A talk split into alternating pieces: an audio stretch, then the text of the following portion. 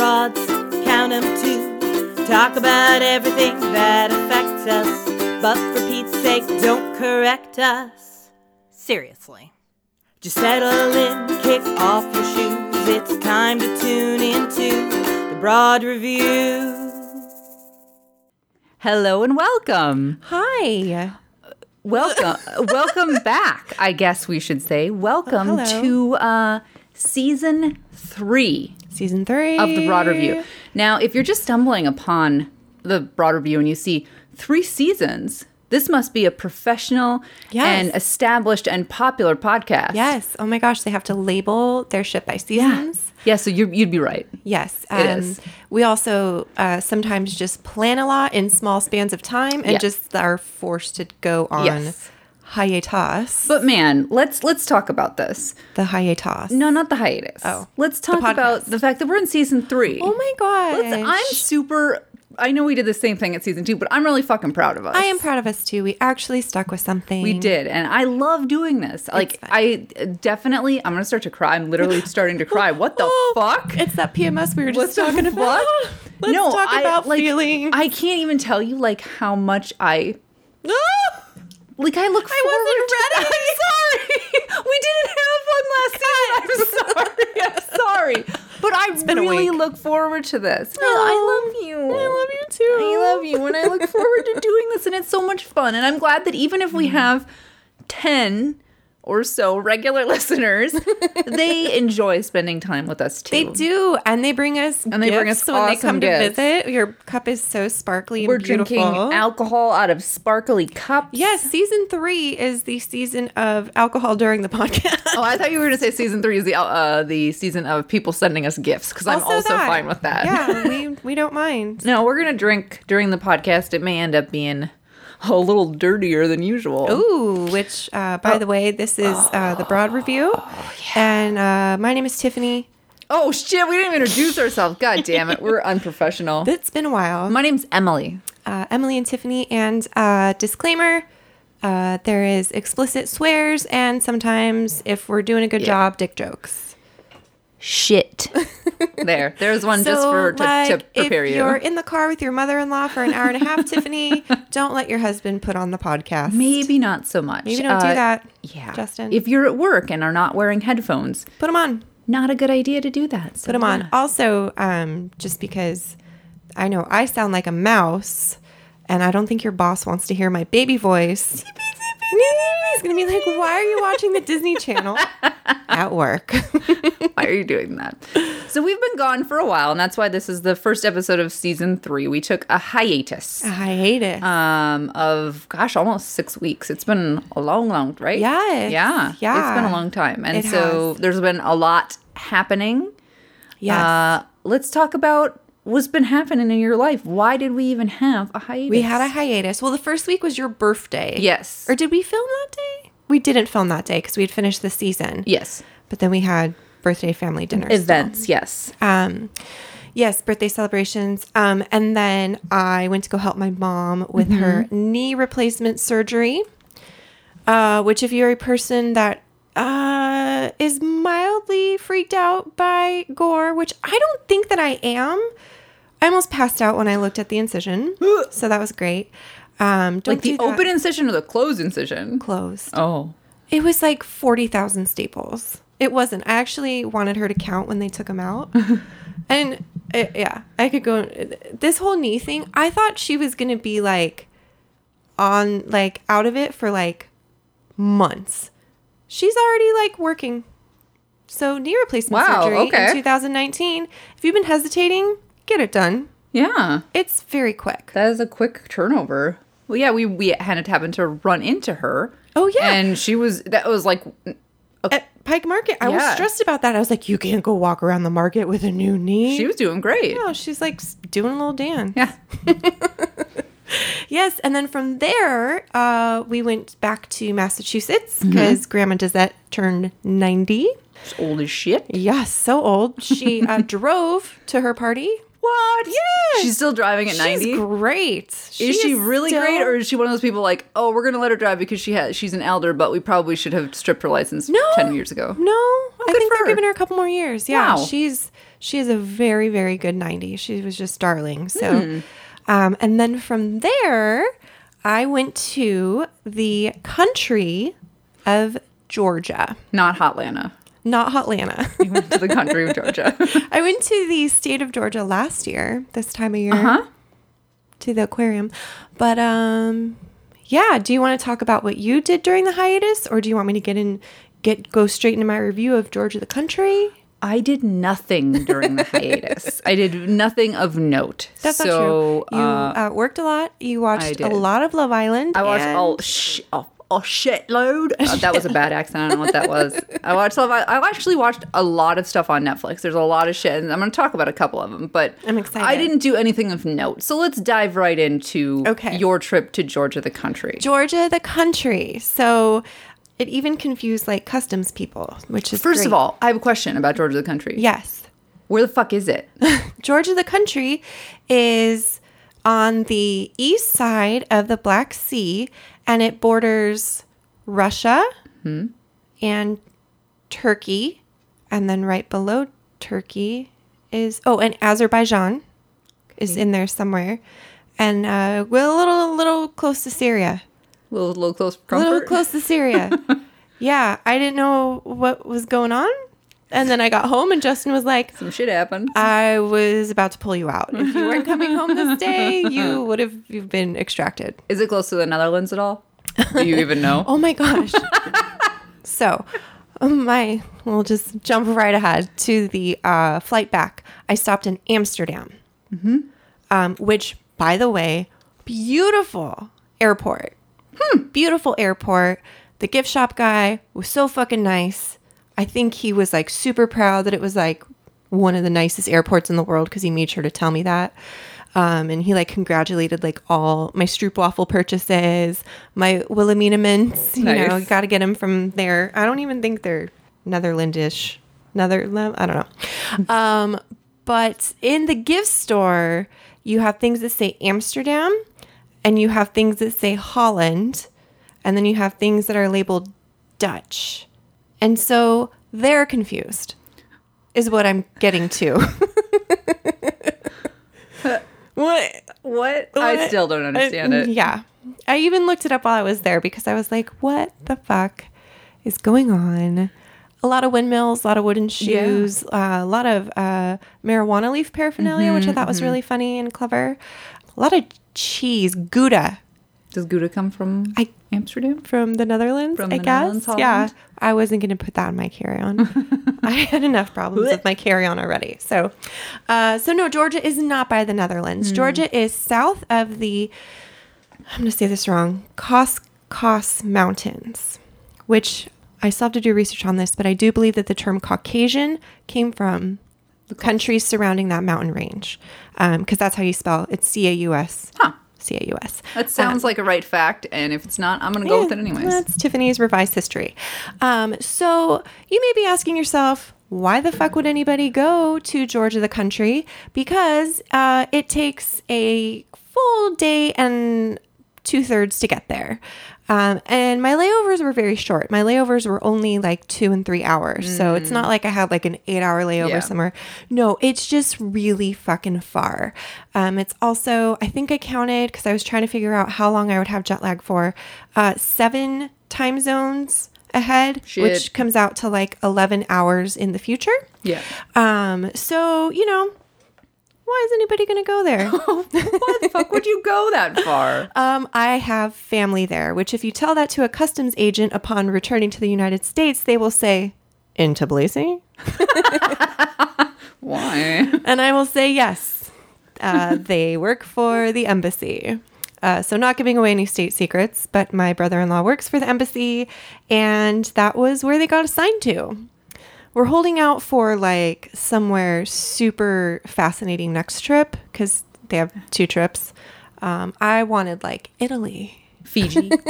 Fiji. Oh, God, I could never afford to fly to Fiji. Don't get crazy. And I think that's a longer flight, too. I think it is, too. Lord Jesus. So I went there to visit my younger sister, her husband, obviously, and my niece, who is now 3. She was almost 3, as she would tell you when we were there. So it's not a main... like major European destination, right? It's somewhere you go if you're country hopping or on the way to the next place, or if you're from one of the surrounding countries. A lot of people go there because it is, once you're there, it's very affordable. And by affordable, I mean $1 US gets you 3 Georgian lari. That's nice. So the first time I cashed in my US dollars, I felt like a fucking baller. And like you get your check placed, like a dinner check is like 150 lari, and you're like, oh my God. No, that's only $50. Nice. Like it's money goes very far there. So I think it's considered like a younger country because it was of the Soviets and then tried to be of the Russians in 2008. So it's still kind of becoming itself. And it's a really interesting place. Looking at it, driving when we were leaving the airport, it looks a lot like Southern California. Very brown mountains, kind of like that scrub. I was going to say landscaping, vegetation. And then as you get more towards the mountains, it gets greener and just very stunningly beautiful towards the mountains. So it didn't look or feel that foreign at first. Mm-hmm. And then we got on the highway. Mm-hmm. And then I thought I was going to die because they don't follow any traffic laws. And Brittany had warned me about this, and she had Snapchatted like, oh my God, the drivers are so terrible here. But it wasn't like the first thing on my mind getting there. The first thing on my mind was, holy fuck, I need to shower. Also, I'm really hungry. So where's the beer and the food? So we get on the highway, and I just immediately am like sweating. Like, I should have brought Xanax for these roads. People just, much like Washington, change lanes without looking. Yeah. But at full speed, or maybe they just swerved a little. Oops, I'm just going to swerve back the other way now. Or you know what? I'm going to make a lane in between these two lanes because I feel like it. And also I'm going to drive, 100 miles an hour. So if you do find yourself there and you have a car,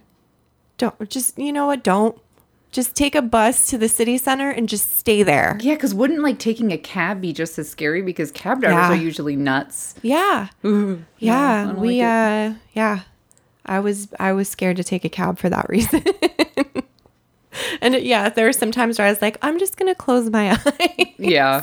So then it was really nice for my husband when we got home and we're driving back from the airport, and I'm like, why are you so close to that car? And he's like, geez, how long is this going to last for?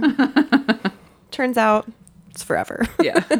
It has scarred you for life. So Mad Max driving is a key feature of the city center. So I think I said this already, but the city that I was in was Tbilisi, Georgia, which is the capital, which is also where I think they said 2/3 of the country's population live in or around that area. So it's very busy, and it's an old city, so a lot of buildings are really close together, and they've kind of built on top of it. But it has this really unique, old European / modern Soviet feel to it. And then they've built more stuff in more recent years. And so it's this really sort of eclectic mix of old culture with young, cool, hip people, embracing the old architecture and the old styles and traditions. They're very traditional people. So it was a very sort of interesting ambiance. Let's see what else from my notes. Oh, I put some of the notable things that we did because I was there for 2 weeks. So I was there for, 15 days. 3 of those days were travel days. Yeah. So 12 days. So we did almost everything. Downtown is really the place to be. You're super close to everything, if not in walking distance. You can take a cab if you're brave. But everything is pretty much walkable depending on which part of downtown you're in. we didn't do a lot of like long distance walking, anything over like a half mile, because it was 85 degrees. Well, and you also had a stroller. We also had the stroller, and the roads are old, cobblestone roads, you know, things like that. So we stayed pretty close in certain little pockets at different times. Some of my favorite things that we did, one of them was from downtown, you can take a cable car, like an aerial tram, up to a 17th century fortress. And then you go up to the fortress and you see the Big Mother of Georgia statue, which is like a something, it's 20 meters. So what is that, 60 feet? Just huge metal statue of this woman who is like holding her glass of wine for hospitality, like welcome to Georgia, because they're big wine producers, but she also has her sword. Because don't fuck with her? Because don't fuck with us. Stop, everybody stop fucking with us. Well, we're just trying to give you wine. Leave us the fuck alone. They just get picked on so much. So it's like this symbol of like guarded hospitality, which is a really great way to describe the people there. Because they will give you all the food and the drinks and whatever you want at their restaurants. Oh my God, the food is just abundant. But then they're like going to secretly judge you for it behind, like, if you don't order what they think you should order, they're kind of like, okay, and like shrug and walk away. Yes, if that's what you want, like, I like it. Like they try to talk us into one of their famous dishes is it's a bread boat with one of their soft cheeses, which I didn't like, and then they put a raw egg in it. I've seen that. I've seen that on like BuzzFeed or something like that. Yeah. Well, Brittany said that's a really good way to get salmonella if it's like not a good place to, you know. Did you say this out loud to the waiter? No. Okay, good. But a waiter somewhere tried to convince us to eat it. We were like, we just stopped to get like a drink and like a snack, which is usually some sort of bread because their bread is fucking amazing. And he was like, oh, well, you should get this. It's the hachapuri, but I don't know which one.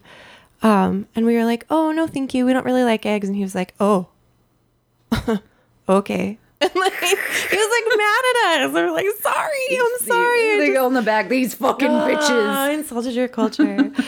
So yeah, they're very hospitable and they're very like welcoming and they love a meal. But then it's just funny because it's like, oh no, thank you, I don't want that. Oh. Mm. So let's see. Backtracking. Cable car up to the fortress, see the Mother of Georgia. And then you walk down from the fortress. You can go to the botanical garden, but we were already hot. So we were like, let's just go shopping. Shopping after shop, after shop, after shop, in between restaurant. Like, it is just endless downtown. Like, and if you don't feel like Georgian food, you can find there was a really good steakhouse we ate at once down there. It's just mostly anything you want, you can find downtown. They do certain places you can go to a dinner show where every 15 minutes or so, depending on the dancer, they're either very enthusiastic or very like, I imagined it like the waiters at Chili's that have to sing Happy Birthday. But the dancing is a very important cultural tradition for them. And so if you go to a traditional Georgian restaurant, they come out and do that during your meal. And really cool, like old European style, like super fast feet, a lot of jumping, balancing wine bottles on your head. There was one guy that I loved at the first restaurant we went to for the dinner show. And he was the only one that had a little mustache. Just a little baby mustache. And he was so fucking good. Like he had a good time. Oh, good. I think everybody else was like, you know, they didn't make the National Ballet or something, or they're like smoking out back. Who knows? I wrote bread with an exclamation point. Apparently you like bread. They make really good. So they have a bread, it's called shoti. And it's just like their regular bread. And you would just see people walking around the streets. You can buy it from one of the 75 bakeries on the block. You just buy it after work and walk home and eat your bread. Hell yeah. Yeah, it was really good. I like pro-bread countries. Yes. Eat those carbs. Fresh bread. They're very, very big on the wine. We went to a winery in the mountains. We drove up a literal mountain. It was a little treacherous. Those old, narrow roads. It was a little bit terrifying. So we went to a wine resort about 2 hours away. And they took us on their wine tour, which was 3 minutes. Because, again, we'll give you all the wine you want, but don't fucking make us talk about it. Here, just drink it. She, like, took us to the thing about Georgian wine that sets it apart is that they age it in clay pots. Yeah. And so they had us taste the clay pot wine versus, like, the European-style metal pot, metal vat, whatever you want to call it, wine. And that was the wine tasting. They're like, taste difference between these two. Cool. Bye.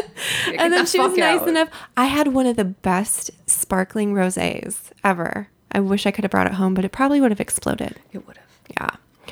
And that is where I tasted their traditional liquor, the cha-cha, which I had heard about from the Anthony Bourdain special. Mm-hmm. These men take it shot after shot after shot. And if you think about, like, the strongest alcohol you've ever had, but, like, the worst tasting, like, pop-off vodka, right? Like, yeah, the stuff that you just know you can light on fire on your insides. That's what it tastes like. I was already 2 bottles of wine deep, so I was like, it's not that bad. And they're like, no, you just get one. I was like, okay. I also think it was like it was made at the winery, so I think it was like a maybe more better than normal. Than like the moonshine cha-cha they're feeding everybody else? Yeah, maybe. But then immediately the girl that gave me the sample, she was like, okay, grab bread, dip bread in pesto, eat bread. And I was like, okay. So, I don't know. She was worried about you getting alcohol poisoning? She was so worried about, you know. Did you be like, bitch, you don't know who I am? Girl, give me the bottle. But yeah, so I had Georgian wine, Georgian cha-cha, lots of Georgian beer. I also had a lot of Georgian Dunkin' Donuts. That is not a Georgian company as far as I know. I could be wrong. I did not know that Dunkin' Donuts had such a deep global reach. But I like my coffee, and I like my coffee iced. And so Dunkin' Donuts was down the road one way. Wendy's and McDonald's were the other way. So you can get your coffee iced at those places. Like good iced coffee, not just we're going to pour hot coffee in a cup, because that's bullshit. Also, a lot of McDonald's cheeseburgers.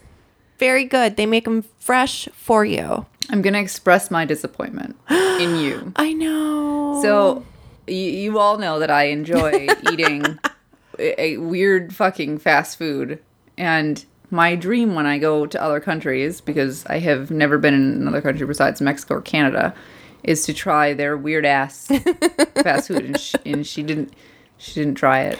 Okay, well, the number one problem was that I couldn't read the menu. So what? Just point to it, man. Just point to it. Be like, what's that weird shit? I'll take that. The thing about Georgian people is that if you can't figure out a way to communicate with them, they don't give a fuck. I like it. They're like, all right, sorry. Fuck off. Sorry. There was a girl at the airport. International travel is, in my experience, very different, because here you can get to the airport like 4 hours early and know everything about your flight. Theirs is like 2 hours. So Georgia Airways didn't even have a check-in spot until 2 hours before my flight. So I was like shitting my pants, like, oh my God, we can't find it. And we went and asked this girl, and she didn't speak very good English. And so she just kind of shrugged. And I was like, but I don't know where I'm going. Fantastic. Just shrug and walk away. They're great. Oh my gosh. So I got to experience really a little bit of a lot of everything. Not too keen on the food, which is why I had so many McDonald's cheeseburgers. And Dunkin' Donuts. Sprinkle donuts, man, for the win. They're not big on breakfast there because they don't wake up early. Because of all the cha-cha drinking. Because of all the cha-cha. So they sleep in. And so, you know, you can't go and get like, what are those called? What are the breakfast McMuffin? Mm-hmm. You can't get like breakfast food anywhere. Brittany made us breakfast, obviously. But most days, sprinkle donuts. All right. Georgian sprinkle donuts. Real authentic Georgian food. Yeah. So, yeah, I mean, there's so much to do, and there's still so much we didn't do, but also had a lot of downtime. I played a lot of Play-Doh with my niece. She was very good at making snakes with booties. That was her idea. She gave them small butts? No. She just said, this is snake's booty. All right. And then made it a big joke. It was amazing. So proud of her. We did a lot of Play-Doh, a lot of princess time, a lot of fun things like that too. Celebrated her birthday while we were there. It was a costume party, and we were the only three adults that dressed up. Thanks, other parents. And I was a frog because Olivia requested I be a frog. I saw the pictures. Yes. Also, if you buy one of those animal onesies from Amazon, size way down. And don't drunk size yourself, because I was like, I am certainly an extra large. No, I'm like a medium in one of those. I was like the world's biggest frog. So much to do there. If you happen to be country hopping through Eastern Europe, on your way to Syria, on your way to Russia. Also, if you look Russian, they won't like you because, you know, Russia tries to take them all the time. It's definitely worth the trip. It was, of course, worth the trip for me because I got to see my family, and I won't cry. Emily already cried on this podcast. I won't cry about it. But I told her, you know, with the exception of like somewhere oppressively hot or somewhere more expensive to travel, I will come visit them wherever they happen to be, if circumstances allow. So Tbilisi, Georgia got an automatic 3 points because family was there. Okay. And I added a +1. It probably would have been more than that had I enjoyed the food more, but I'm such a picky meat eater that I was a little scared. I get it. So I am going to give Tbilisi, Georgia 4 out of 5 real authentic sprinkled donuts. That's awesome. And you're not like you can say that you're a world traveler. Oh my God, I went so far. You did. It was so far. You went super far. Yeah. That's not, and so one of the things that I remember you having anxiety about, and I had anxiety for you, was what's customs? What's customs? So how did it go? So on the way there, they looked to see if I had a passport at JFK in New York. Okay. And then they looked at it in Brussels. And then when I got to Tbilisi, you go through the passport control station. They don't. Well, they should care what I'm bringing into the country, but I didn't have anything to declare. You can go to the part where you declare or the part where you don't declare, and then they just check your passport, ask you why you're there, and stamp your entry. So that was my first stamp. On the way out, I don't think they looked at my passport. Georgia Airways could literally give a fuck. They didn't even announce when the plane was boarding. Like, everybody just kind of started getting on the plane, and I was like, oh, did I miss? No, I didn't miss anything. I'm in Group A. That's my seat. There was a guy in my seat. He was really rude. In Amsterdam, they checked it for existence. In Seattle, when I landed, I went through like 3 checks. Yeah. And the first one is really cool. It's a digital one, and I didn't have anything to declare. I mean, a lot of fucking candy. Yeah. Hell yeah. But if you have something to declare, then you go to another station. But if you don't, you go to passport control, and then they're like, why are you back and where were you? Where are you coming from? And that's when the lady was like, Tbilisi, family? And I was like, bitch, you don't know me. In my life. So it wasn't as scary as we were making it out to be in our heads. It wasn't. Oh, good. No. And mostly because I didn't have anything to declare. You should have just been like, I declare bankruptcy. And then make jokes. I declare. And then they, you know. They're like, check your butt. No, you cannot come back into Seattle, ma'am. They do, like, the digital machine prints a ticket for you that you just keep taking. Oh, and so then interesting. It takes a picture of you, which after, 16 hours of flights was just absolutely darling. Nice. I wish I could have kept it, but they take that from you. So I tried to buy Cha-Cha at the Georgia airport on the way out, and they were like, where are you going? And I said, Seattle. And they said, no, you can't take it back there. Oh, that's too bad. I know. We could have lit it on fire. Yeah. Yes, but it was not as scary as I thought. Good. Yeah. Good. Well, I'm glad you had fun. Thank you. What did you watch anything or do anything on your fucking 25 hours worth of flights? Oh my gosh, I did. Not the things that I'm reviewing. Those are what I watched when I got home during my jet lag hangover. I did watch, I keep forgetting the name of it, Long Shot. Yeah. So fucking cute. Did you watch it yet? I haven't watched it, but it is on my watch list. It's so good. Long Shot. I'm not even going to review it because it's a rom-com, a dirty rom-com. Really good. And what else did I watch? I watched Fighting With My Family, which comes into play with one of my reviews. It's about the wrestler chick. Yeah. It was cute. I think the guy next to me judged me. It's a Merchant movie. Yeah, and he's in it. He's in it. I mean, Greta. Shh, we're not supposed to say that. We're not, absolutely not supposed to say that. His daughter, Greta. Would you like to go next? Do you want me to keep talking? No, you can keep talking. You sure? Yeah. This whole time? I mean, my things are not related in any way. Okay. But I suppose I can talk about... I could go and talk about my good reviews.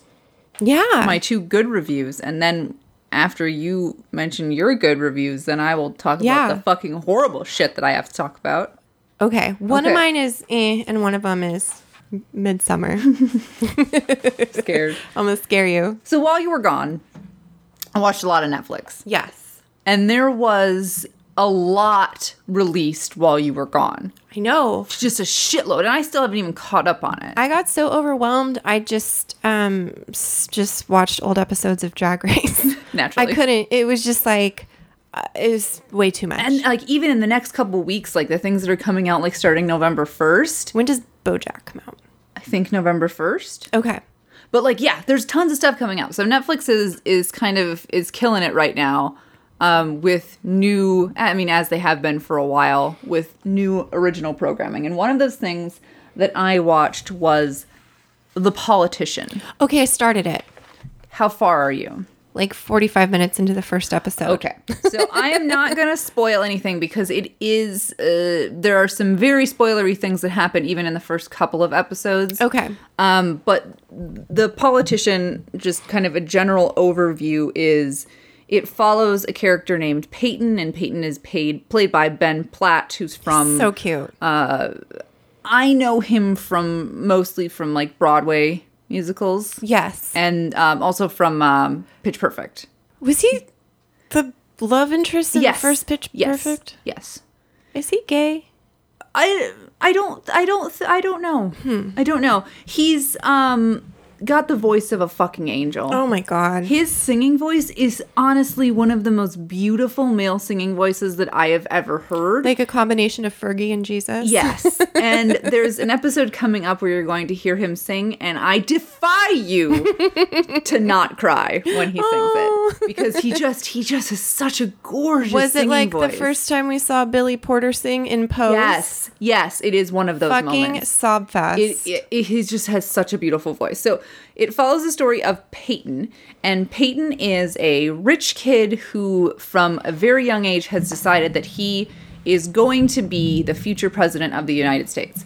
And he has scheduled everything in his life to get him to that point, how other presidents have done it. He knows what school he needs to go to. He knows what he needs to do in school. He knows what extracurriculars he has to do. And that is just, this is a story of his Leslie Knope. Of Leslie Knope. He is trying to become his student body president at this pretty uppity private school. Everything that was happening in the school, I'm like, my high school was not like this shit. Oh my God. And it also follows the stories that are of people that are around him that are somehow affected by what is going on in his life. So like the girl who is running against him. Mm-hmm. That was a fucking spoiler. Shit. No, I know. Yeah. So, Gwyneth Paltrow. Get back on track. Gwyneth Paltrow is mom. She's a painter. And her with amazing jewelry. Let's talk about Gwyneth Paltrow for a second. I get the hatred around Gwyneth Paltrow because she is uppity. She was mean to Tom Holland. She wasn't mean. She just didn't know who he was. She remember she was in his film. She didn't even know. I have always... Oh, I love her. Love her. And I love her movies. Like some of her movies, and especially her obscure movies from the 90s. Do you remember the 90s version of Great Expectations with her and Ethan Hawke? Okay, so I never actually saw the movie, but I was obsessed with the soundtrack. I literally listened to the soundtrack like 2 months ago. Yeah. Maybe that should be on our watch list. for family movie night. I never watched it. It's really good, and she was at her peak. Yeah. And so was Ethan Hawke in that. It was good. But I've always liked, and I feel like in this movie, she's so like self-aware that like she's almost playing herself. Oh my God. But yes, her jewelry and like her caftans. It was, and she just looks so fucking good. And like she's very loving as his mother. And I really liked her in this. We also have Jessica Lange. Damn, Jessica Lange, the Queen of America. Can she do anything wrong? She's great. So fucking good. And I saw one scene with her. She plays a crazy woman better than anybody. Love her. She's so good. So it follows a bunch of different people that are somehow involved one way or another in this campaign. Is January Jones in this? She is. Okay. She doesn't come into play. She's not in it very much. Okay. She doesn't come into play until a few episodes in. And you will love her when she's there. I love her in anything, too. She's such a stone-cold bitch. She is. She's... Fucking love her. I love her, but she's one of the worst actresses that has ever She just lived. Plays herself. Yeah. It is fine. It's amazing. It's fine. But, like, she's terrible. But, like, she's really good in this because she's, like, supposed to be, like, on pills. So perfect. Oh. It's great. No, she's great. I need to talk specifically about one particular character and one particular actor. Okay. Because in all of this show, there was one character who changed my life. Oh. Forever. And he's a main character, sort of. Okay. But he's not one of like, it'll get into it later without spoiling it. And the character's name is River. Okay. And the actor's name is David, and I don't know if I'm pronouncing his last name right. His last name is Cornsweat. Cornsweat. Cornsweat. Cornswet. Cornsweet? I don't fucking know how to say it. Cornsweat. Cornsweet. So when he first came on, the first time I saw him on the screen, I was like, is that or is it not the most beautiful creature that has ever lived? Tom Holland is listening. Yeah, I don't care. Tom Holland's fucking trash. No, is it because he shaved his head? He's so beautiful. And his voice, not singing voice, his speaking voice, he has this like soothing, wonderful, melodic voice that you want to listen to. She's opening a fucking beer. He's brought back up. He's just, he's so just great to look at, great to listen to. His character is also wonderful. Just this, he just has so much love to give. And he's, you know, going through some shit also. But at the same time, he's so loving to those around him. The first thing I did when he came on screen, and I was like, is he 18? I don't know who that is. Politician, River, age. Is it okay for me to find him sexually attractive? You know, there's an app for that. There should be. I can create that app. Somebody made some sort of movie database. Yeah. Is it okay for me to want to have sex with him? And it is, because he's in his 20s. Oh, it's fine. God. And so I found out about the actor. He hasn't been in things that we have seen or were familiar with. But then I started following him on Instagram. Oh. And now I am 100% full-on in love with this man. His Instagram, I don't think I've ever met anybody that loves dogs as much as he does. Oh. And he will admit it, that he loves so much love for dogs. And then he likes cats, too. Not as much as he likes dogs, but he just loves dogs. Give him Jinx. So much. What's his name? David. Oh, you know who came up first on mine? Mm-hmm. Darcy Carndon. She's such a babe. She is. David Cornsweat. Cornsweat. Cornswet. He's verified. He's got a blue check. Cornsweat. He's so beautiful, and he's such a beautiful person. He was at Star Wars Land. Yeah, with the cast of The Politician. That's everybody else is there too. Star Wars Land. So, honestly, the person who made the most impact on me in The Politician was him. Not just impacted my vagina, but he impacted my soul. Oh, my gosh. This picture of them cuddling. I have a boner for his soul. Oh. For his personality. I want to do your soul. He's not on my list because I feel like he's too pure to be on my list. Is this his dog? He has so many dogs. It's my dream dog. He loves dogs. He got me distracted pretty much through the whole thing with how beautiful he was and it gets puppies. More. He just loves them. All right, no more Instagram. He loves them. Puppies. He loves puppies. The show overall, I very much liked it. And like I said, I'm going to keep it brief because I don't. Yes. I was in a mood that day. I literally started 3 things. It is certainly, it's got a little bit of a Wes Anderson-y sort of vibe to it a little bit. Like it sort of kind of has some surrealism in it. Maybe I just think that because Gwyneth Paltrow's in it. It has a little bit of kind of surrealism and like it's very dark humor. Yes. And sometimes you're like, was I supposed to laugh at that? Or was that too far? Like, was that supposed to be funny? Story of our life. The other thing is that I really noticed, and it reminded me of when I was watching Euphoria too, one trend that is happening there were no dicks, is in like teenage shows, there are such a variety of characters of different races, different sexual orientations, different gender identities, and they don't talk about it. It's not like it's a thing. Yeah, like it's look at this transgender person. Look at him. Is their person's transgender? Look at it. They just everybody is. They just interact together, and you just don't. They're normalizing it, and I love it. Yes, I love that is the way that's it's headed. What every high school looks like anyway. So I mean, and obviously, like both Euphoria and this show, they're rich California high schools, so I'm sure it's a little bit more comfortable than some, podunk high school in the South. But the fact that these shows out in the Inland Empire, Chino, California, the fact that these shows that are popular are showing this as normal instead of being like, look at this one weird person in this episode, like Saved by the Bell, Jesus Christ. Like, look, it's a person in a wheelchair. Let's make a whole episode about it. Like, they have a wheelchair. Zach's going to try to date the girl in the wheelchair. How weird. He doesn't like a girl in a wheelchair. That's so odd. That they just, it's the title of the episode. It's in the wheelchair. They just integrate it into the regular story. They don't make a thing about it. And I think that's really going to be impactful going forward. The problem is that those of us that watch these shows already live like that. I hope that... So they need to make some like Teen Mom show or like...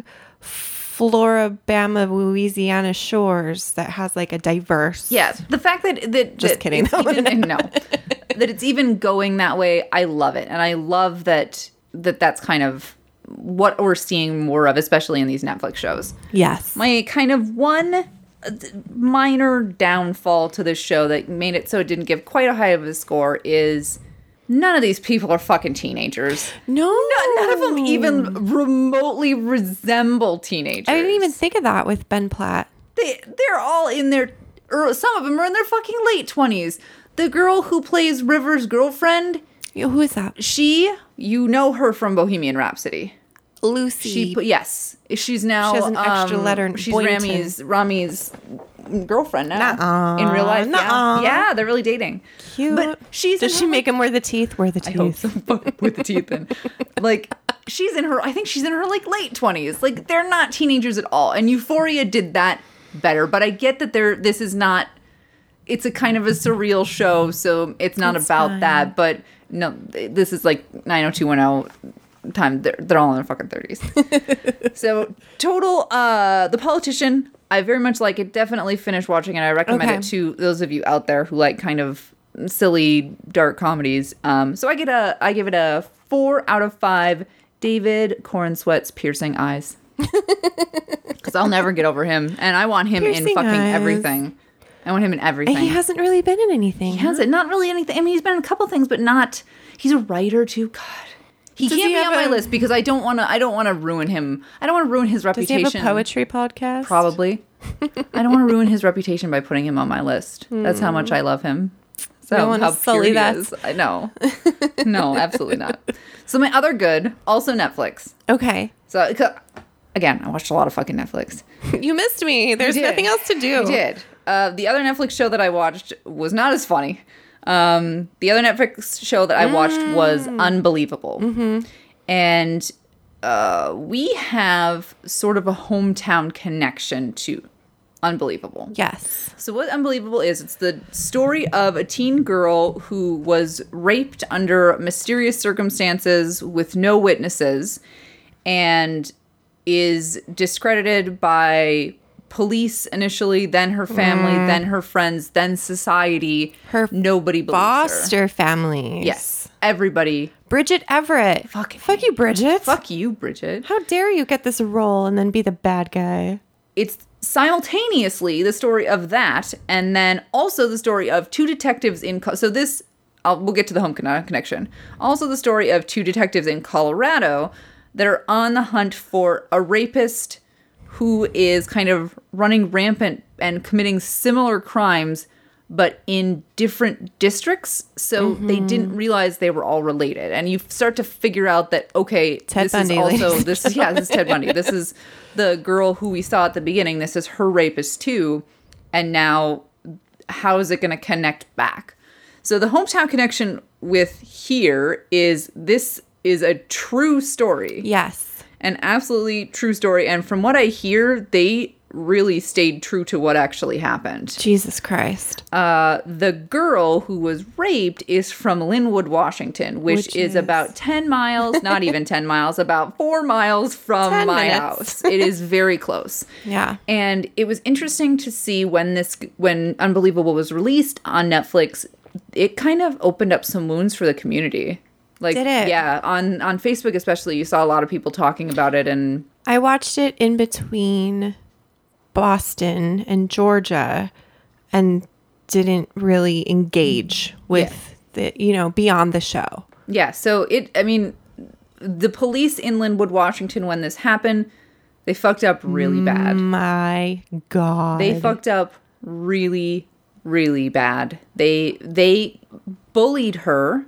Oh my God! Into recanting her entire story, it broke my fucking heart. Just watching her. Yeah, and just backpedal. As a teenager, I probably would have done the same thing because you just wanted to go away. As a teenager who has bounced around through foster homes and is now in a good foster situation, was she 18? Mm-mm.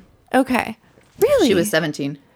When living, but like a good group home, independent living situation, doing her best. And she just go away. Get shit thrown at her. It was heartbreaking. Yeah. And someone released her name to the media. Yes. Those asshole little friends. Which actually happened. And then she had a hard time getting a job. She had a hard time getting housing because she was tainted, because she was a liar. Turns out she wasn't a fucking liar at all. But the police convinced her that she was and made her say that she was a liar. Ugh. It's horrible. So the other kind of half of this is these two detectives played by... we need a spinoff. Oh, they do need a spinoff. One of the detectives was played by Toni Collette, which, again, just like Jessica Lange, is there anything she can't do? I fucking love that woman. She's amazing. Love her. She's amazing. And I love that in this, she was kind of sexy. Oh my God. Her, like, she's sexy kind of ponytail. An asshole. Like, her whole, like, cop look was, like, goals. Oh, I love her. She, like, her, I don't know, it was like, jeans and a belt. Whoa. You should, how sexy. A belt. What is this, the 90s? You should, like, take a Xanax and watch Hereditary just because she's in it. I can't. I never will be able to watch that. But she's in it. Yeah, no, I know. And she's so fucking good. She's so good. And I love that they let her be a little bit kind of like gruff, sexy and gruff in this. And then the other, so she plays Grace Rasmussen, and she is a detective, a high-powered detective in one county. And then Merritt Weaver plays Karen Duvall. How do you know Merritt Weaver? Best. She won an award for something and didn't expect it. Nurse Jackie? I think so. I saw her in something else, but I started watching that Western show that was on Netflix last year, the year before, and Lady Mary from Downton Abbey was in it, and Merritt played, like, the manly lady in town. Let me tell you how I identify her with. Okay. And it's real fucking random. Okay. She is, or was, the pharmacist cashier from the movie Signs. No way. Do you remember there's a part in Signs where he goes in and like the kids are having pizza or something. Okay. And he's talking to this girl and she, you know, she was like, "Pastor, I have some things to get off my chest." And he's like, "I'm not a father anymore." And she's like, "Will you just let me confess?" And she goes on this like tirade about like she said a swear and she said a swear. That is like what I remember her in, and I can't get my head out of it. That's so random. I will always see her as that cashier from Signs randomly. It was in one fucking scene. I think she won an award for Nurse Jackie. Hmm. And she was really cute and like... Didn't know what to say. I don't think she said much. And she was kind of disheveled because she kind of always is. Unbelievable has side note, on IMDb, it says TV series 2019 - Perhaps they're making more. Interesting. I'd like it. 'Cause, yeah, I'd love a spinoff of the two of them. Godless was the name of the Netflix series. I never finished it because they were really long episodes, and I fell asleep a lot, much like producer Jinx. So tired. I like Merritt Weaver. I like the sound of her voice. I want her to just calmly counsel me about something and ask me questions. Her voice is so about my life. She has such an interesting voice. It's great. She's great. She is great. And I'd like to see her in more things, not just crime or, you know, but I'd like to see her in more. But I'd also like to see just like a detective spinoff with the two of them. Oh my gosh. Who are modeled after real life. Yeah, real life people. Yeah. Real life humans. If you like crime dramas, it's really good. This one is really good. It also is not better, but better because it actually happened and you kind of feel for this girl because you know that she was telling the truth the whole time, and the rest of all the women, you know. And what was this, like 2011? I don't remember. I don't remember the year. The girl with the blonde curly hair that was so like polite and she fucking broke my heart. Like, girl, you were just assaulted, and she's like, "Okay, yeah, no, I mean, like, oh my God, I don't remember. I'm sorry." Yeah, and don't apologize for anything ever. It gave a really good example of, because this horrid piece of shit man raped so many women, and none of them were similar to one another. It also really showed you how different people process that kind of trauma, and different personality types process that kind of trauma, and it was very interesting, horrible. But interesting, like how each one of those different, you know, someone's, you know, a good friendly person, how they handle it, how a teen handles it, how an older woman handles it. Oh my God. And it's very, very interesting. The acting in the whole thing was stellar. The actress who plays the teen, her name is Caitlin Dever. She was really good. She was great. And she acted and really looked like a teen. She hurt me. Oh my God. I just wanted to take her. She was very good at portraying, and she is not a teen. She's in her 20s. She's 32. She's 65. But I liked that I felt like her facial expressions and how she would make or not make eye contact was so great and so teenage that she nailed it. And so she deserves accolades for this. I also wrote, fuck the police. That's a note that I wrote right here. It definitely, and luckily because of this, the Linwood Police Department and many police departments across the U.S., because of this case, have changed the way that they do things, communicating with other departments about things like sexual assault, backlogs, although they're still awful, of rape kits and things like that. They're trying at least. And also not bullying women into recanting their statements about sexual assault. Yeah. So fuck the police. But at least they're trying. So I'm giving this a 4.7 out of 5 Toni Collette's sassy ponytails. She looks so sassy. Such a good ponytail. So those are my two goods. Okay. Let's hear more of your reviews. Okay. So I, like I said, in the middle of Emily's reviews, when I got back from from Georgia. I finished Shameless season 3000 because I can't quit. Is that show still on? Yes, I can't quit the kids. I can't quit you. Fuck, what's his name? I don't care about Frank Gallagher. He's the worst example of a human. It's not funny what you're doing and getting away with it. It's not funny. But it was Emmy Rossum. Yeah, it was her last season. Oh. And good for her for leaving. But the other kids who are not kids anymore, they're now adults on the show, are just so good. Lip is one of my favorite. He just, oh God, he just rips your heart out. I finished that and then I was like, oh, what am I going to watch? Started The Politician. Didn't know what to do with it. Started Dion. It was cute. Oh, yeah. It was cute. I'll probably continue it. And then I was like, you know what? I was very hesitant to do this, but I was like, you know what? I'm going to watch El Camino, the Breaking Bad movie. Yeah. I didn't want to sit and watch a 2-hour movie because I'm trying to get back into like a normal life routine where I don't watch 2-hour movies in the morning. So I broke it up like 2 episodes. El Camino was released on Netflix on October 11th. So just last week. And if you have not watched Breaking Bad yet, I'm sorry, but this is going to have spoilers, Bill. Jesus. If you haven't watched Breaking Bad yet, like, fuck you about getting spoilers. No, spoil the shit. Fuck on. Fuck up, fuck you. Everybody's favorite assistant meth kingpin, Jesse Pinkman, he survived the end of that series. And so when the series ends, you see him driving away in a stolen car, and he's, like, fucking pumped. Like, he got away. I didn't remember what had happened to him at the end of it. I didn't remember that he was held in captivity by the Nazis that were taking over the meth business. I didn't remember that. They remind you of that very boldly. Oh, yeah. He was like in an underground fucking bunker, chained, making meth. Yeah.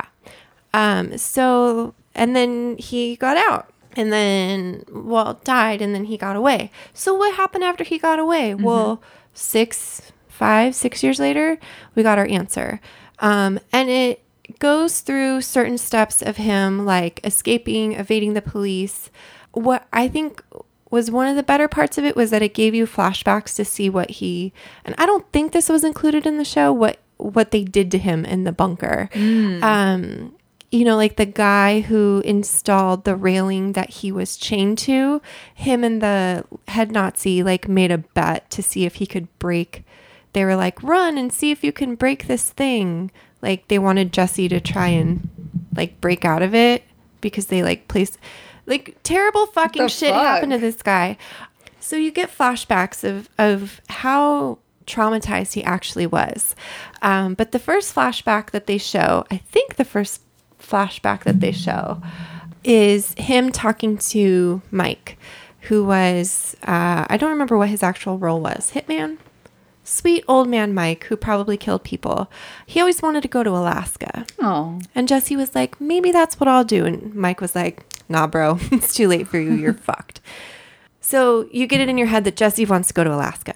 How's he going to do it? He doesn't have anything. So, of course, step one, he goes to his old friends, Skinny Pete and Badger, his reliable druggy friends, to trade out the car that he stole, the El Camino, and also get a little bit of cash. And then you see a flashback of him with Todd. Todd is Jesse Plemons, Meth Damon. Fucking Meth Damon. He was such a delightful young Nazi. He was so just a gung-ho, happy-go-lucky, hey, I'm going to break you out of here because head Nazi's out doing something. I need your help with something in my apartment. Turns out he needed Jesse to help him move a dead body. His maid, he killed his maid because his maid found his money stash. So Jesse knew that Todd had a money stash, so he has to get to Todd's house. So then he gets to Todd's house, which is a crime scene because all this is happening very quickly after all the shit blew up. Some guys come in that are posing as police. They're just trying to get the money. Things happen. He goes to Ed, who is Saul Goodman's disappearer. And Ed's like, that's not enough money. So, you know, Jesse has to scrounge up this money. He eventually gets all his money, and then Ed takes him to Alaska. End a 2-hour movie. I want to know what Jesse Pinkman, the former meth side kingpin was going to fucking do in Alaska. So it's just how he gets to Alaska? Yeah. And that's all. He could literally die of, like, the flu. Exposure. Yes. So it's 2 hours of, I mean, Aaron Paul was excellent. Yes, he is. He was very clearly older. Even though it was a week later. Very clearly a little bit more manly than he was before. I know a good fan would be like, thank you for giving me this precious gift, Vince Gilligan. Thank you. You are Lord King, our savior in the year 2019, giving us a little tidbit of Breaking Bad. No. What is he going to do in Alaska? Is he going to be a fisherman? Is he going to build a yacht? Grabbing. Like, what is he going to do? So he never said, like, why Alaska? Just Mike put that in his head, and Mike told him that it wasn't attainable for him. So that's what he wanted to do. This has a 93% rating on Rotten Tomatoes because Breaking Bad fans will literally take any fucking carrot you dangle in front of them at this point. That's true. It felt very pandering. Mm. And again, Aaron Paul, fucking great. Jesse Plemons, I love you. I love you so much. Good job, Kirsten Dunst. Yeah, Kirsten Dunst. Good. He is an absolute delight. Skinny Pete and Badger. Oh, love him. Come on. You know, I get it. It made me just want to rewatch the show. I'm glad that he got away and he got a happy ending. But what if he didn't? What if he got to Alaska and he lost 4 toes? Got eaten by a polar bear. Yeah, you don't know. There's climate change going on. Yeah, they're coming. He couldn't get a job up there. You know, he's not going to find love because isn't there like 5 men for every 1 woman in Alaska? Yeah, okay. I have concerns about. You know, him finding love in the barren Arctic. Do you think maybe they put this movie out because they are intending to do a TV show? Jesse Pinkman in Alaska? Maybe. Northern Exposure. Somebody already did it. It's been done. So it kind of feels like maybe if they, like, in 5 years, they make a Game of Thrones movie where it turns out that, you know, Jon Snow was dreaming the entire last season. Oh my God! He wakes up and is like, "No, I killed the Night King." Ah, that's what happened. Yeah, and the Game of Thrones fans are gonna fucking eat it up because, you know, before Game of Thrones fans, there were Breaking Bad fans. Like that was like some of the original ginormous fandom. So, you know, I watched it. I spent 2 hours watching it, and I appreciate Aaron Paul so much. And I bet he was fucking pumped to do this. Oh, sure. He's been doing BoJack Horseman, but what else? What else, Aaron Paul? What else? Married a hot chick. Good for you. So I'm going to give El Camino : the Breaking Bad movie. I didn't even write down a rating. I wrote down 3 out of 5. I should watch Better Call Saul. That's my rating. It's 3 out of 5. So my meh, and I'll do it really quick because I really don't have a lot to say about it. Okay. Is Criminal UK. I started that on the airplane. Had such high hopes for this show. You can't put David Tennant in a show and then have it blow. You can't have that rhymed. You also can't have David Tennant in a show and only have him on there for 1 episode and also have him be a rapist. Oh my God, of his own stepdaughter. So the kind of like trendy thing with this show and why it was like they're making a big deal out of is they have Criminal UK, Criminal Spain, Criminal Germany, Criminal France, all in their own languages, right? And I saw them when I was downloading stuff for the trip, and I was like, I'm not about to read subtitles on an airplane. No, and also like the kind of also draw to this is like. They're, you know, Criminal UK is really famous UK actors. Criminal France is famous, whatever. Is there Criminal New Zealand? Taika. I really wanted this to be good. Yeah, it's a good idea. It's a good idea because, you know, all other crime shows, you get to see, like, you know, the crime scene or, like, you know, detectives out on the field. This is just the interrogation room. So they have their suspect. It's only ever in the fucking interrogation room. They never do anything but go in the interrogation room. And every single episode is a different person, is a different crime. That's stupid. It was boring. It's boring. Who were the other big actors besides? Haley Atwell was in one. I know that name. Yeah, you do. Captain America's girlfriend. In real life? No, in the show. Peggy Carter? And, yeah. No, I'm not ready to talk about it yet. They danced. Don't talk to me. He danced with her finally. He danced with her. Yeah, so she, actually, her episode was my favorite. She was really fucking happy good. Ending. She was really good in it. But, God, man. I was on Instagram the entire time. It was boring. Oh. It was boring. I mean, I like that they're trying to, you know, kind of make something that usually doesn't get a lot of attention in crime dramas, the, you know, the interrogation room, the focus, but there's a reason generally that that's left out. So I gave it a 2.5 out of 5 shows that are not Broadchurch. If you want a good UK crime drama, fuck, nothing can be Broadchurch. Broadchurch. It's so good. It's just... Period. It's so fucking good. Do you have anything bad? Or is your other one also good? My other one is decent. Decent? Okay. It's not terrible. Okay. Yeah. Because I got some fucking bad ones. It's higher than a 3. Okay, good. But it is, as my dear friends Alyssa and Kelsey of Add to Playlist would say, it's spoopy. Oh, yeah, no, God. No sound effects. Just one. No. Just one. We finally watched Midsommar. Oh. And I will start by telling you that it took 2 viewings because it's really long. Oh, is it long? It's almost 2.5 hours. And I was still jet lagged, and we started it on a Friday night, and an hour in, because it's very slow and it's very intentionally slow. That's kind of the point. That's kind of how the director built so much tension. Okay. It is just very slow and deliberate. So Midsommar was done by Ari Aster, who is the director who did Hereditary, starring Toni Collette, which is one of my top 5 favorite horror films. Mm-hmm. It was so good. It was so fucking scary. So he came out with Midsommar. It came out on July 3rd.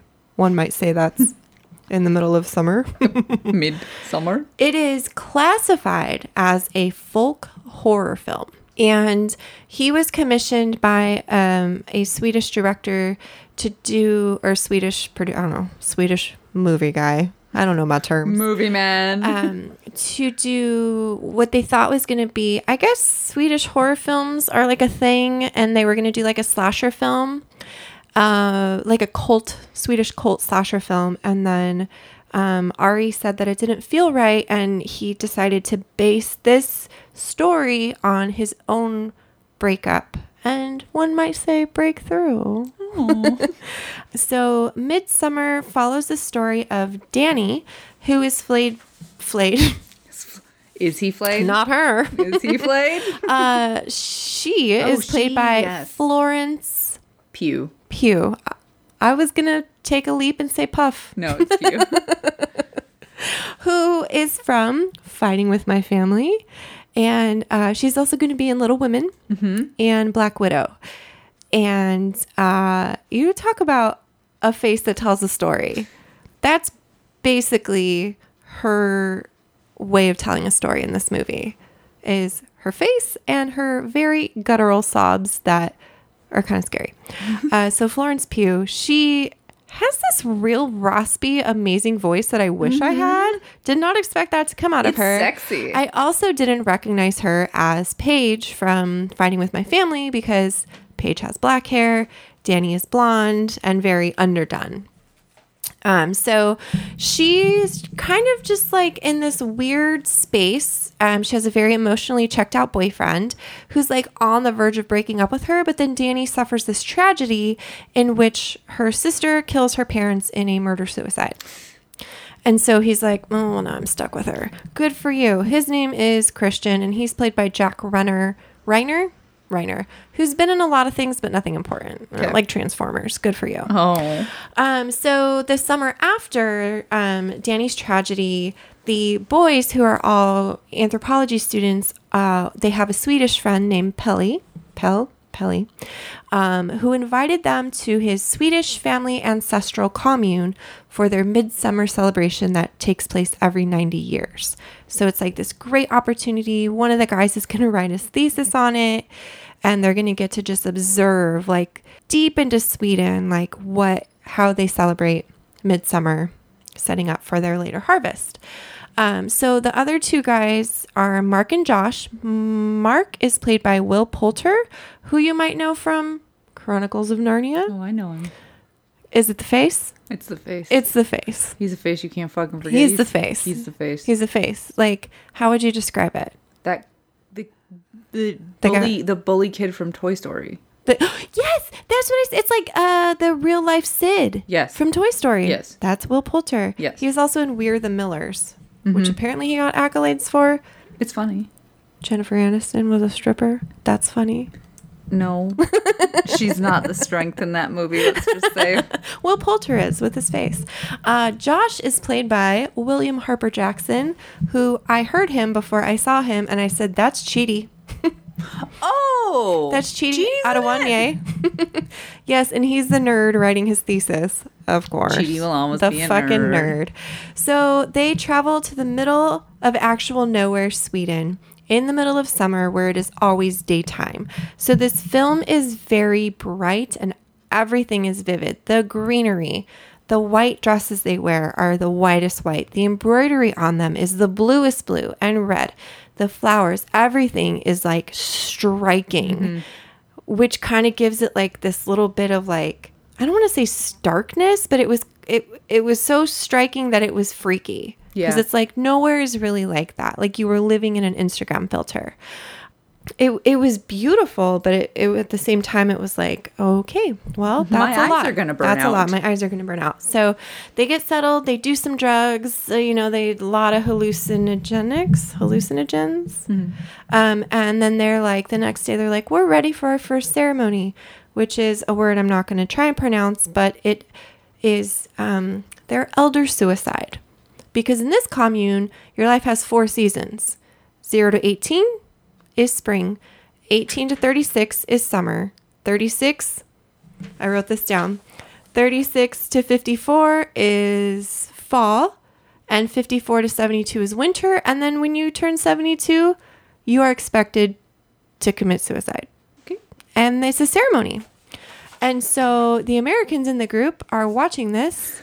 These two elders throw themselves off of cliffs and are like, what the fuck have we gotten ourselves into? Oh my God. There were 2 other non-cult members there that were like, fuck this, we're leaving. They try and leave. Guess what? Nobody ever sees or hears from them again. So, you know, their Swedish friend that's part of the commune is like, no, you have to understand. It's their choice. You know, if you think of like elder care in America, like, yeah, maybe at 72, I want to throw myself off. No, yeah, no, Bill and I have talked about this. Like, if I get to the point where I have dementia, like, let's take me to Oregon and let me end it. They don't want to be a burden to their commune because they can't contribute in any way. I get it, but also don't show me it. Okay, so, they convince them to stay. They're like, stay, you know, that was all for the death part right now, you know, whatever. So that was like a lot of gore, actually. It was pretty gross. Pretty gory. Then things happen. Mark pees on a sacred ancestral tree and pisses off one of the commune guys. Like, pisses off one of the commune guys. Josh tries to take illegal pics of their ancient runes, but the runes are translated from the drawings of the oracle, who is the intentional product of incest. Now, you might be asking yourself, in a small commune in the middle of nowhere, how else are they going to prevent incest? Well, every now and then they bring some outsiders in. One of those outsiders this time is Christian. And one of the girls falls for him and starts to do her like spells. Like she puts like a statue under his bed, puts her pubes in his food, so that he'll eat them and fall in love with her. Is that what I had to be doing this whole time? Yeah. Fuck. David Cornsweat, you're going to get my pubes. I'm not eating the same dinner as you tonight. So he is being heavily targeted by a girl named Maya because she wants to be the one to be impregnated by an outsider to help spread the gene line. Also, she just became a woman. Then, what do you mean she just became a woman? I don't know. Maybe she started her period or something. So she's 12? She's like 15 maybe. Oh, I don't know. Yeah. So, okay. So Mark and Josh, after they pee on trees and take illegal pictures of the rooms, they're gone. They disappear. Then nobody knows where they went. So we just have Christian and Danny left, who seem very unconcerned that their friends have disappeared. Christian is being stalked by this girl. Danny is like infiltrating with the women. And Pell, whatever his name is, and is convincing her it's okay to keep going because at home you don't have anybody to hold you up, but here everybody wants to lift you up. So she's slowly being infiltrated into this fucking commune. She does the maypole dance ceremony that you probably saw from the previews if you watched the previews. They drink a drug tea before then, which makes them frantic and dancing and dizzy, and whoever lasts that dance becomes the May Queen. Danny wins. I don't know why. Danny wins. And so she goes off to do the May Queen ceremonies. Like the girls take her off out into the field. They dig a hole and do like all this, you know, voodoo. Weird shit. In the meantime, Christian is like, fine, I'll have sex with you. So he's taken into the sacred sex room where there are about 12 other nude women of all shapes and sizes. So many pubes. I think we saw his wiener. I think there was peen in this. Oh, they had given him drugs to like, you know, get down his defenses. And so they do this weird sex ritual. And so it's like it's fucking weird, but it's like not classic horror. But you're watching this guy on drugs have sex with this girl, and the women are breathing in unison with her and making noises in unison with her. And it is one of the creepiest things I've ever seen. It was so intense and so creepy. And then Danny like hears the noise and is like, what's that? And so she goes and looks through the door, and then she freaks out and has the most I can't think of the word, but she starts heaving, sobbing, like just like animalistic, like sobs are coming out of her. The girls that are with her start sobbing in unison with her. I've seen that in the trailer too. And it's just, it's too much. It's uncomfortable and it's weird, but it's working for Danny because it's helping her get out all of this fucking anger. And then, so they have the maypole ceremony, they have the sex ceremony. The next ceremony is the final ceremony, which is the human sacrifice ceremony. They need 9 sacrifices. They already have 4, which are Josh and Mark, the 2 British people that disappeared. Add 2 for the people that jumped off the cliff. But don't worry, they restuffed them and decorated them to make them look like all sacrifices. Yeah, they were all decorated. Oh. Yeah. And then you have 2 volunteers, 2 live volunteers. And then the May Queen gets to choose between Christian and somebody whose name was drawn out of a bingo. Who do you think the May Queen chooses? She chose Christian. She fucking, they don't show her making the choice, but they show her face going through the process and her realizing that guy has been fucking me over and has been a piece of shit and has not been worried about me here and probably would have left me here if he had the opportunity. And you know what? Pelle was right. I don't have anybody at home. These are the people that are going to lift me up from now on. So she like lives there now? So she lives there now. Oh, and then they burn everybody in the final... So it doesn't sound scary in like the, there's a bunch of jump scares. No. And I think what makes it scary is the tension of waiting for the jump scares and knowing that something fucked up is coming, because something fucked up did come. They burned half the people there alive, and you watch Danny transform into this monster. Not really a monster. This is what she was making the choices for her life now, I guess. Christian was not coming back from this. I don't know. So it's creepy. The breathing is creepy. The coloring is creepy. It's highly unsettling because then you're like, this does go on other places in the world. They do this somewhere. In the middle of Sweden, they do this. Right? Yeah. You know, and I was kind of disappointed at first because Hereditary is terrifying, jump scares, gory, mm-hmm. all the things. And then you watch this and you're kind of like, oh, that was it? And you think about it and you're like, Danny wanted to burn him alive. You start to think about it and it's like, so I don't know if you remember when we talked about Us. Mm-hmm. I was like, it takes an elevated horror film to scare me. I feel like this was too far over, like the pendulum swung a little bit too far. And I was like mildly disappointed in it. There's a ton of theories about, at the core, it's a breakup story. It's the dissolution of their relationship, right, which Ari has said this, I guess maybe he wanted to burn somebody alive. Some call it... But his ex-girlfriend's like, the fuck, man? Yeah. Some call it a fairy tale because you have this poor broke down girl who has no family. And then she becomes the queen of the commune and is taken in and loved and cherished. That's fucked up, so man. That's like a dark... if you think of like Hans Christian Andersen fairy tales, they're pretty true. Fucked up.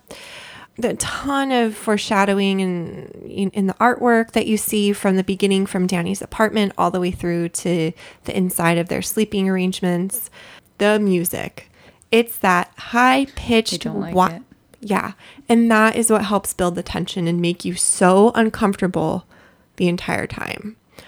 I guess if that's what you define folk horror as, they didn't need to go around stabbing each other, and their rituals were horrific enough, and the fact that they were so joyful about everything. So happy to meet these Americans and yeah. So anywho's, that's Midsommar. Oh, the noise. They do this weird breathing thing before they do something serious, like before the people jumped off a cliff and before the girl had sex with Christian. It's like this really quick breath. I'm not even going to do it. You're going to yell at me. You're going to throw your wine glass. I'm getting mad at you already. Google it on the YouTube. I can't even do it. I'm considering doing it. That's the only weird noise that they make. Okay. It's a quick in-out breath, very audible. I'm going to do it later. And you're not going to be ready, and I'm going to do it later. So I gave Midsommar 3.5 out of 5 festivals. I will not be attending anytime soon. You don't want to do Fire Festival? Fire Festival! At least they got to live. Speaking of the Fire/Fry Festival. Yes. I need to talk about some things that have angered me. Okay. I'm easily angered, but there are a couple of things that have taken me over the edge. Yes. So there was this trailer that I actually shared on our Facebook page of a show. You shared a lot of things on our Facebook page when I wasn't paying attention. Let's not talk about it. No, this was a while ago, and there was a trailer for a show called The Island. I-Land. The Island. I probably thought it was an Apple product. And the trailer was a spoof of the trailer for the Fry Festival. Mm. And so I was like, oh, they're making a show out of it? Cool. Where's Billy? Cool. Get the I thought that it kind of seemed like it was going to be like a horror version of it or something, or it was going to be like a suspenseful version of that. Midsommar. It didn't really give away much of what it was. What it was a festering pile of dog shit. It was one of the worst things that I've ever watched. How much of this was there? There were, I think, 6 or 7 episodes. Mm. Luckily, they weren't very long. Luckily, I was really bored. It was absolute... I'll never leave you for 6 weeks again. Fucking trash. So the story of the Island... God damn it. I'm getting mad. 10 strangers wake up on an island. They don't have any memory of who they are or how they got there. This is the fucking Beach with Leonardo DiCaprio. Everybody's seen it. We've seen this. We've seen The Hunger Games. We've seen every fucking bullshit movie that this steals from. No. Oh, God damn it. So terrible. I'm going to spoiler this for you because don't fucking watch it. It turns out the reason they don't remember anything and the reason that they don't know each other is because they are in a VR experiment in a death row prison where they pit all of the inmates in VR against each other to see if they have morally changed at all and they should be pardoned. That's so fucked up. That's stupid. Why? Who approved this program? And what? What a stupid fucking idea. Why do you give... That's so convoluted, too. It's so fucking stupid. And, like, oh, god damn it. Wait. Okay. What? The characters... Are stupid. Are they... Like, death row inmates are pretty scrappy. Yeah, so but they're all sexy. Okay, that was my question. Like, in... They're all sexy. They're all sexy as death row inmates. So there's some women, some men, but all sexy. So when they're taking their shirts off, it's okay. I haven't done VR yet because, number one, I refused to do it in Massachusetts because it looked real nerdy. And number two, I was drunk most of the time. This is sometime in the future where they can put their, like, minds into, like, their butt and make it seem like it's all real. So they're they wake up and you get the I sense that at first... Some of them are trash people, and some of them are like they seem edgy, but maybe they're misunderstood. Kate Bosworth is in this for some fucking reason. Honey, no. No, honey, no. And she's just a twat. From the second she wakes up, she's like, fuck you. Like, she's just an asshole to everybody. And you don't understand why, and you want her to die so horribly badly. Oh. And then... Hollywood, I have a bone to pick with you. Uh-oh. Stop casting Mel Gibson, Alex Pettifer in things. Please just lock him in a room somewhere and don't let him. January Jones is at least charming and can, you know. And a total babe. Alex Pettifer is so fucking terrible. He's so terrible that it makes me angry. On a scale of 1 to Hayden Christensen. I will punch you in your face. I will punch you in your face. I like Hayden Christensen. And I will defend the Star Wars prequels until the day I die. You know I'm heavily influenced. I know. No, I don't know a single actor that's as terrible as him that I can even compare him to. It's so the kid in the Star Wars prequels. Then that's maybe a good comparison. He's so fucking bad, and he's also a rapist. And so like he's the first one. You're like, God, is he gonna rape them? Like, is he gonna R-word them? Is that gonna happen? Wait, like a Me Too rapist or like a no, like in a movie, like a violent rapist. How they all figure out that they're in VR, like the main character, whose name is Chase, she's played by, I don't give a fuck. She wakes up. She wakes up in VR because if you die in VR, you die in real life. Nuh-uh. That's why it's called VR.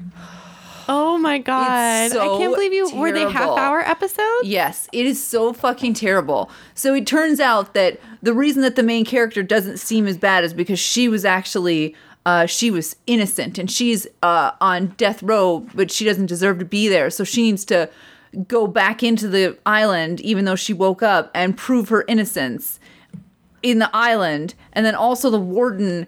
Send some people in to fuck with them and like, because if you die in the island, you die. Literally don't know who any of these people are besides. It's so incredibly bad that I don't even see Alex Pettifer. He's way down there. It was only in 2 episodes. Oh, okay. He's fucking terrible. Oh, there he is. He's terrible. I hate him. Oh my gosh. I can't believe you watched the whole thing. The other thing. It was the twists, like it being in a prison or it being in VR or shit like that. It was so obvious. It was insulting. Also, the crimes that you had to you were like, oh, I wonder why that person's on the death row. It was so obvious that it was insulting. Like, people. He ate legs. If you could imagine what like a school shooter looks like in your head.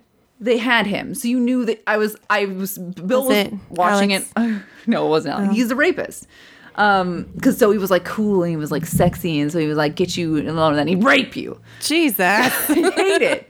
No, but like they had like a mass shooter guy that like you knew that because he was like, you know, a loner and he was weird and he was white and blonde and like all these things you're like, oh yeah, no, he's a fucking shooter. And then there was this woman who was like sort of like taking care of somebody and she was very like kind of Jim Munchausen. She was a doctor and whatever and it's like, oh, she's a doctor and she probably like killed people. Yep, that's what her crime was.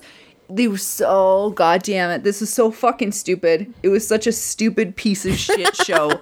Nobody that is part of this should be proud that they did this.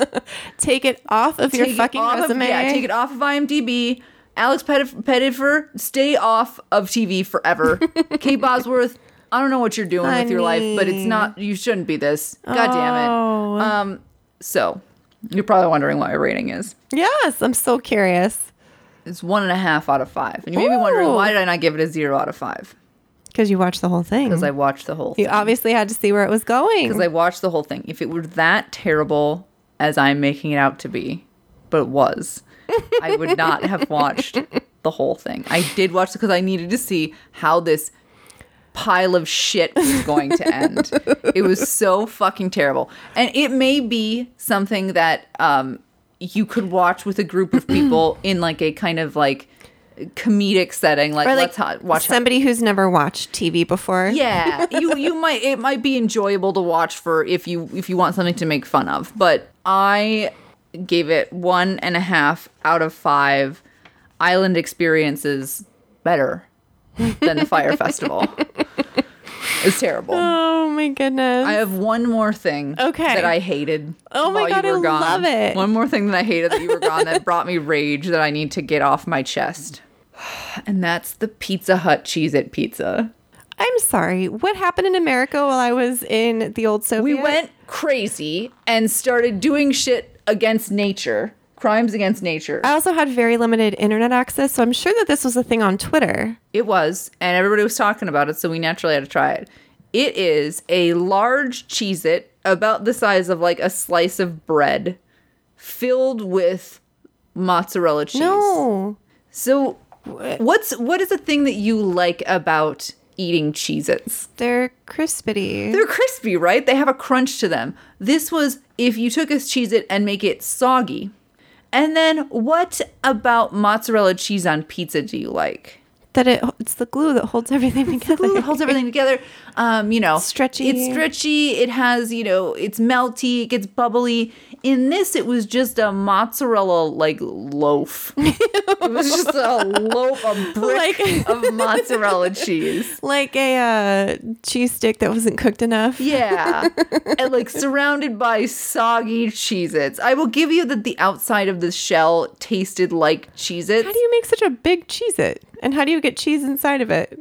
I don't know. Did you take pictures? Well, no. I gotta Google this. No, it was disgusting. Oh my God. I only took one bite and I was like, this is not for me. Did you get it delivered? Yeah. It came, yeah, we got it because we got pizza too. Oh, of course. Because I was like, I don't know about this. This sounds kind of weird. The texture was terrible. The taste was terrible.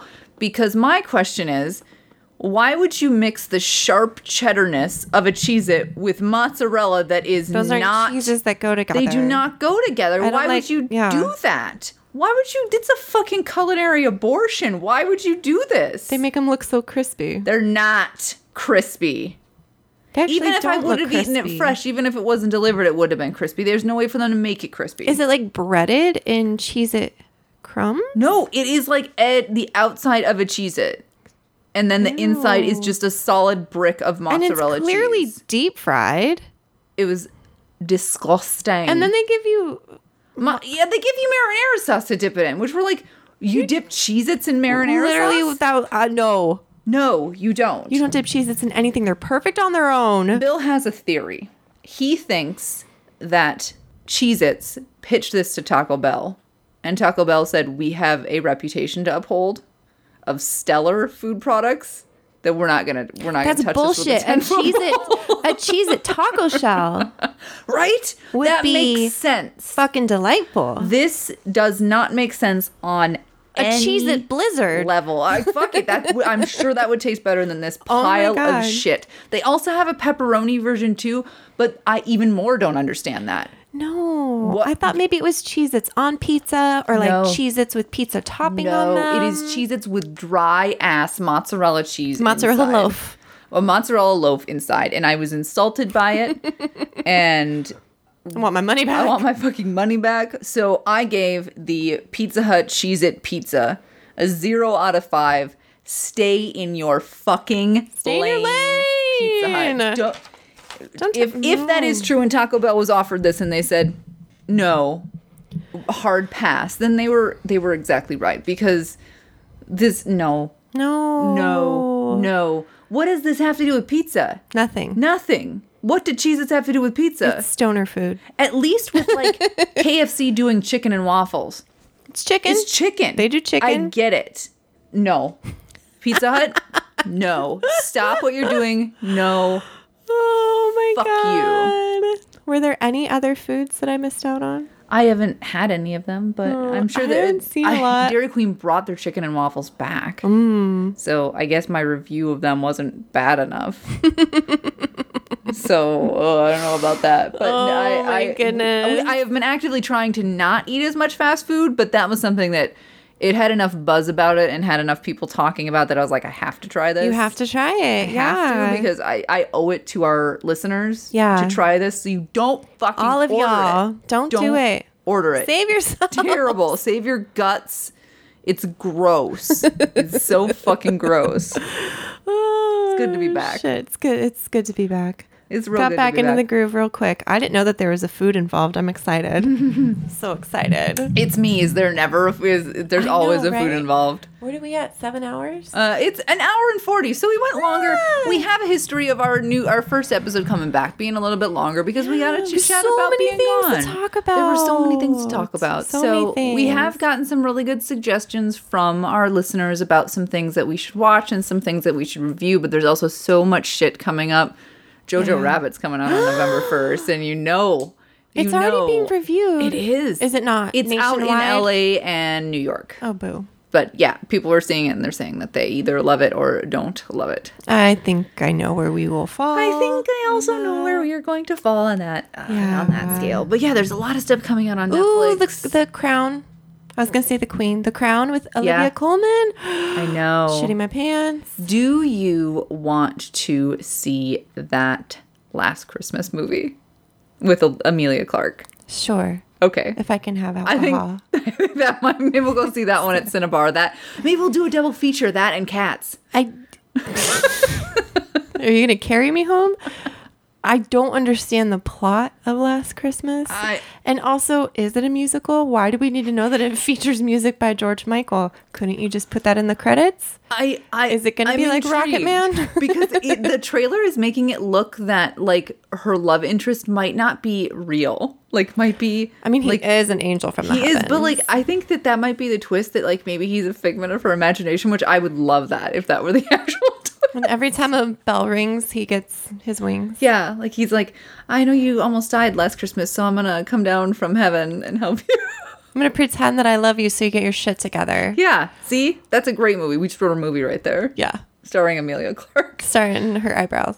So, but if you ever have anything that you see that you're wondering if we watched or read or ate and are wanting us to give our take on it, I am going to, right after this podcast, going to consume a large amount of Georgian and Netherlandish candy that Tiffany brought back for me. So I'm pretty excited about that. Maybe I'll Instagram story it. Yeah, definitely the churchkala. Yeah, I'm excited. Yeah, super excited. Justin hasn't even opened his yet, and I'm scared.